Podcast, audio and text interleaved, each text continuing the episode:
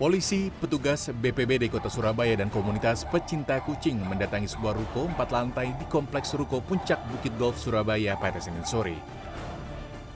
Di sini petugas menemukan ratusan kucing dan anjing dalam kondisi mengenaskan. Mereka terkurung di dalam ruangan ruko yang berbau busuk karena kotoran dan kencing hewan-hewan ini menumpuk tak terurus. Menurut Michelle, pemilik ruko, penyewa ruko yang merupakan pemilik ratusan kucing dan anjing ini diketahui bernama Esther. Ia diduga telah menelantarkan kucing dan anjing di dalam ruko sejak 17 Mei atau enam hari lalu. Ratusan kucing dan anjing ini ditinggal pergi begitu saja dan tidak diberi makan. Penelantaran ini diketahui saat pemilik ruko datang untuk menagih uang sewa ruko yang telah berbulan-bulan mengalami penunggakan.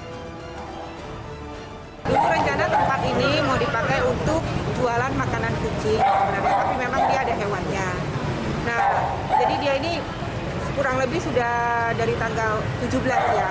Kita sudah bilang harap sudah diambil. Tapi ternyata tidak diambil sampai sekarang. Akhirnya orang saya sih yang ngasih makan setiap hari. Jika dalam tiga hari pemilik hewan tidak bisa dihubungi, ratusan kucing dan anjing ini akan dilepas adopsi dan sisanya akan ditempatkan di shelter. Warga yang mau adopsi bisa menghubungi dengan Pak Novi kurang lebih dikasih waktu tiga hari setelah koordinasi dengan pemilik ruko. Nanti kalau tidak ada yang mengambil atau terakhir jumlahnya berapa, nanti akan diambil oleh pihak shelter dari Jakarta.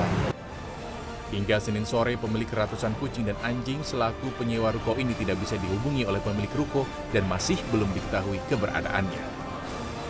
Wahyu Pratama Putra, Surabaya.